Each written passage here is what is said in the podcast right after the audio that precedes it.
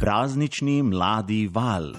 Ma kaj se hecaš, moram reči val, e, e, e, e, val. Praznični mladi val.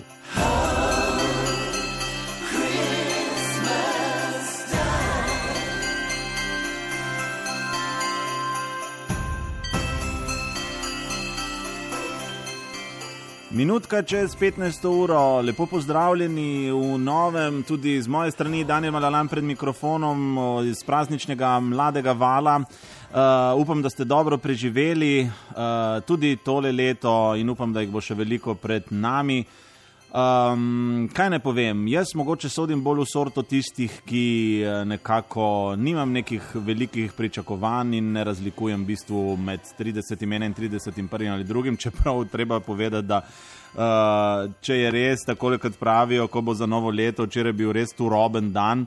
In danes, vsaj v Trstu in okolici, je sonce, tako da malo se je morala dvignila. Uh, nekateri tudi trpijo za tako imenovano ponevoletno depresijo, upam, da niste med njimi, pa vendarle, če ste že, uh, poskusite dobiti kakšnega strokovnjaka, da vam pomaga, če pa ne strokovnjaka, če si lahko pomagate tudi sami, najdite kakšen način, kako in kaj, uh, da so tile prvi dnevi po novem letu. Uh, če ne drugega, vsaj tako prijetni kot vseh ostalih 365 dni. Lep pozdrav tudi iz režije, oziroma v režijo, tam je asistentka režije Nataša Ferletič, ki jo prav lepo pozdravljam, od nje tonski mojster Paolo Casano, obema lep pozdrav in seveda tudi vse dobro. Torej, toliko za enkrat, kako bo izgledala današnja oddaja, pa boste izvedeli po naslednji pesmi in sicer uh, skupini Kingston. Tale skupina je kot nalaž za te praznične dni, verjamem, da so tudi veliko koncertirali okrog po Sloveniji uh, in med temi koncerti nedvomno tudi zapeli in izvedli tole pesem, ki boste slišali tudi v prazničnem mladem valu na Radio Tasta, Bingo Bango.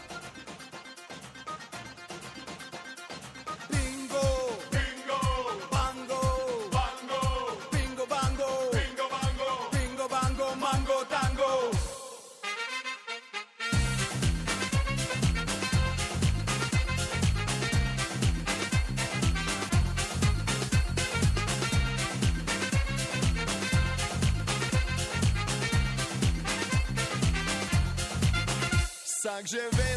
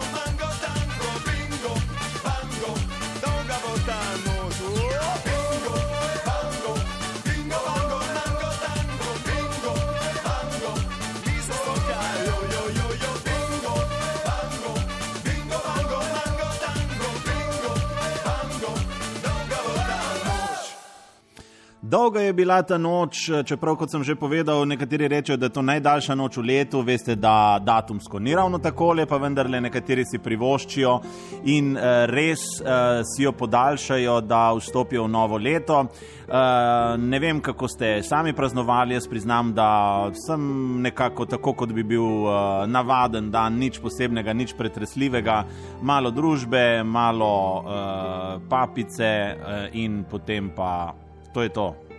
To so tudi znaki, da se staram, priznam.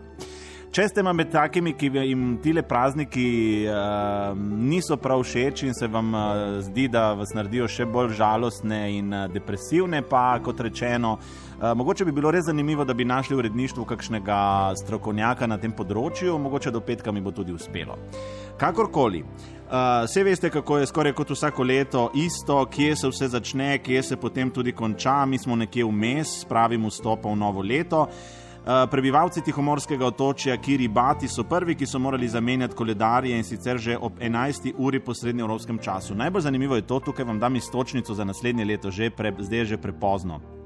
Namreč, če hočete doživeti dvakrat silvestrsko, se morate res dobro organizirati, da greste na to otoče Kiribati, ker boste najprej dočakali uh, tole silvestrovo, potem tam je datumska meja in potem morate leteti proti, jo, zdaj, da ne bom rekel kakšne neumnosti, proti vzhodu morate leteti.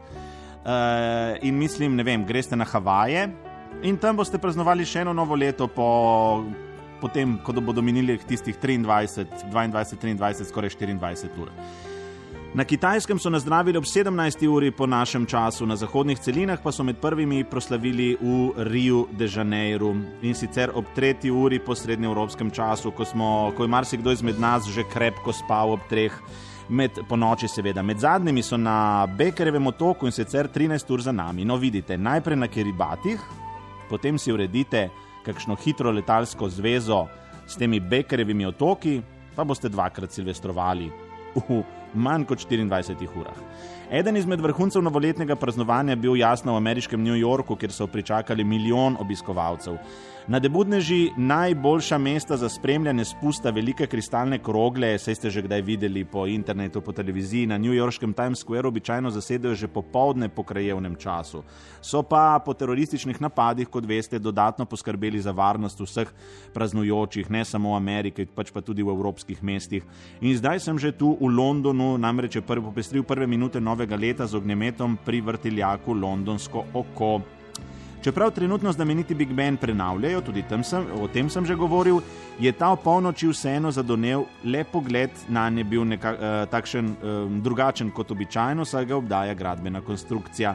Sicer so zaradi nevarnosti terorističnega napada dodatno poskrbeli za varnost okoli 100 tisoč ljudi, kolikor so jih pričakali na praznovanju v središču britanske prestolnice. Doma namreč že veste, kako ste praznovali in v okolici, v Trstu je bilo veliko slavja na glavnem trgu, v Gorici podobno, v Ljubljani tudi, skratka v zadnjih letih so ta slavja zelo, zelo, na prostem, zelo, zelo eh, in, če tako rečem, se še kar ponavljajo. Dolg uvod je bil, kaj se bo dogajalo danes, namreč danes lahko rečem, da bo taka uh, monotematska oddaja, če smem se tako izraziti. Namreč, če bo vse po načrtih, naj bi se mi.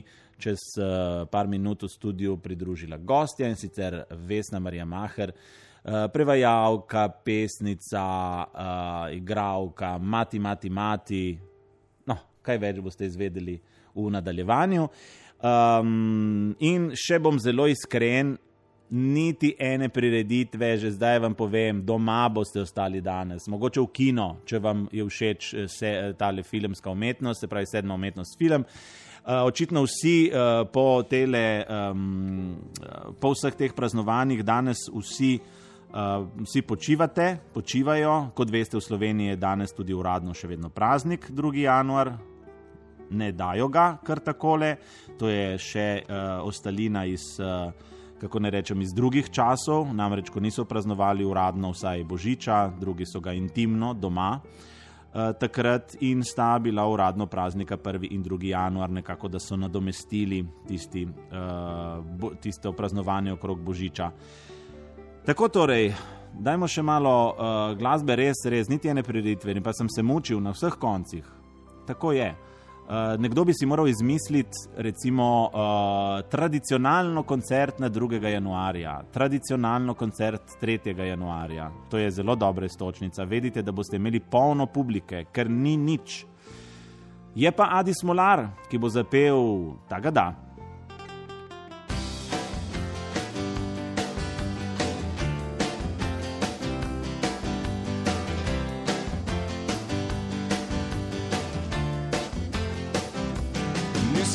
Nisem farizej, ne fantast, ne fanatik. Odkrito bom priznal, jaz sem le flegmatik. Slovo sem dal telesnim in duševnim bojem. Ne se zgodi karkoli, jaz mirno si zapojem. Taga, daga, daga, da, daga,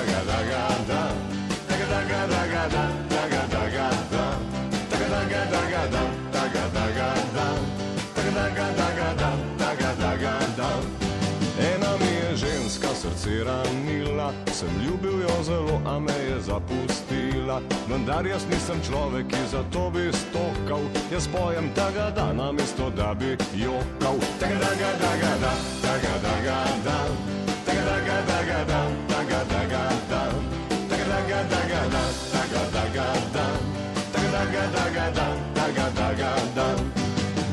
Sem lačen, ko sem še študiral, štipendijo sem svojo lahko le hiral. A jaz nisem človek, ki zaradi lakote tuli, jaz pojem taga da, ko mi v želodcu kruli.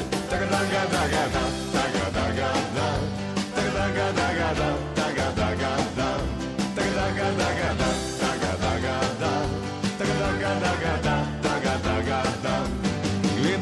Poročila za nesvinjarije, ko prebiram časopise, zona me oblije. A jaz nisem človek, ki se živcira, jaz pojem taga da, ko se svet podira. Taga daga daga da, taga daga da, taga daga daga da, taga daga da, taga daga daga da, taga daga da, taga daga daga da, taga daga da. Nastanejo problemi, res ni jih malo. Pride dan, ko misliš, da te bo kar pobralo. Stokaš in vzdihuješ, nikdar ne bo bolje. Zapoj si taga da, pa boš boljše volje. Taga daga daga da, taga da. Taga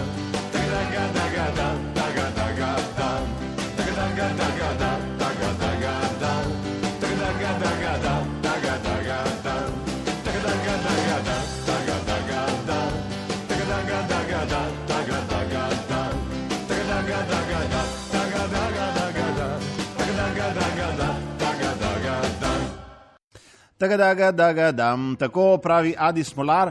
No, sicer mogoče, če ste prespali novo leto iz takšnih in drugačnih razlogov, ker se vam ni dalo, upam, da uh, ste si družbo delali um, na drugačen način, mogoče s televizijo, z radijem, kakorkoli vam je pač, uh, karkoli vam je pač bilo pri srcu.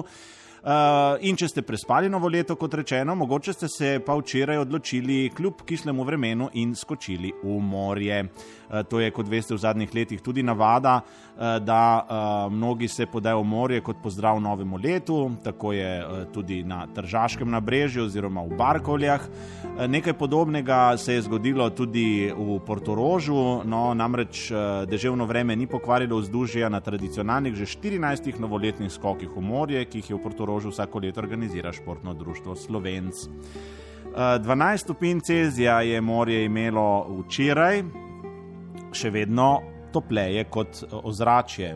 Uh, tako da bolj je bil problem, ko ste uh, prišli ven iz morja, če ste se naplavali. Uh, sicer pa tudi, če je bil dež, kaj ima to veze, v morju so bili vsi mokri.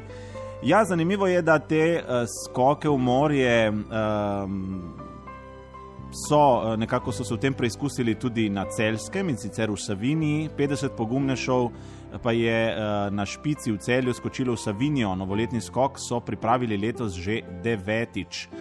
Uh, no, in če ima morje 12 stopinj, kot sem že povedal, pa je reka Savinja precej hladnejša in uh, včeraj je imela 6 stopinj. Ja, tako da so se uh, kar lepo uh, imeli. Še tole bi žal, to je pa sicer uh, glede teh skokov v morje tragična novica, namreč uh, na reki se je pa zgodil tragičen novoletni skok v morje. Uh, dve osebi sta izgubili življenje na pečinah v vzhodnem predelu reke. uh, se je ta novoletni skok v morje sprevrgel v tragedijo. Tako da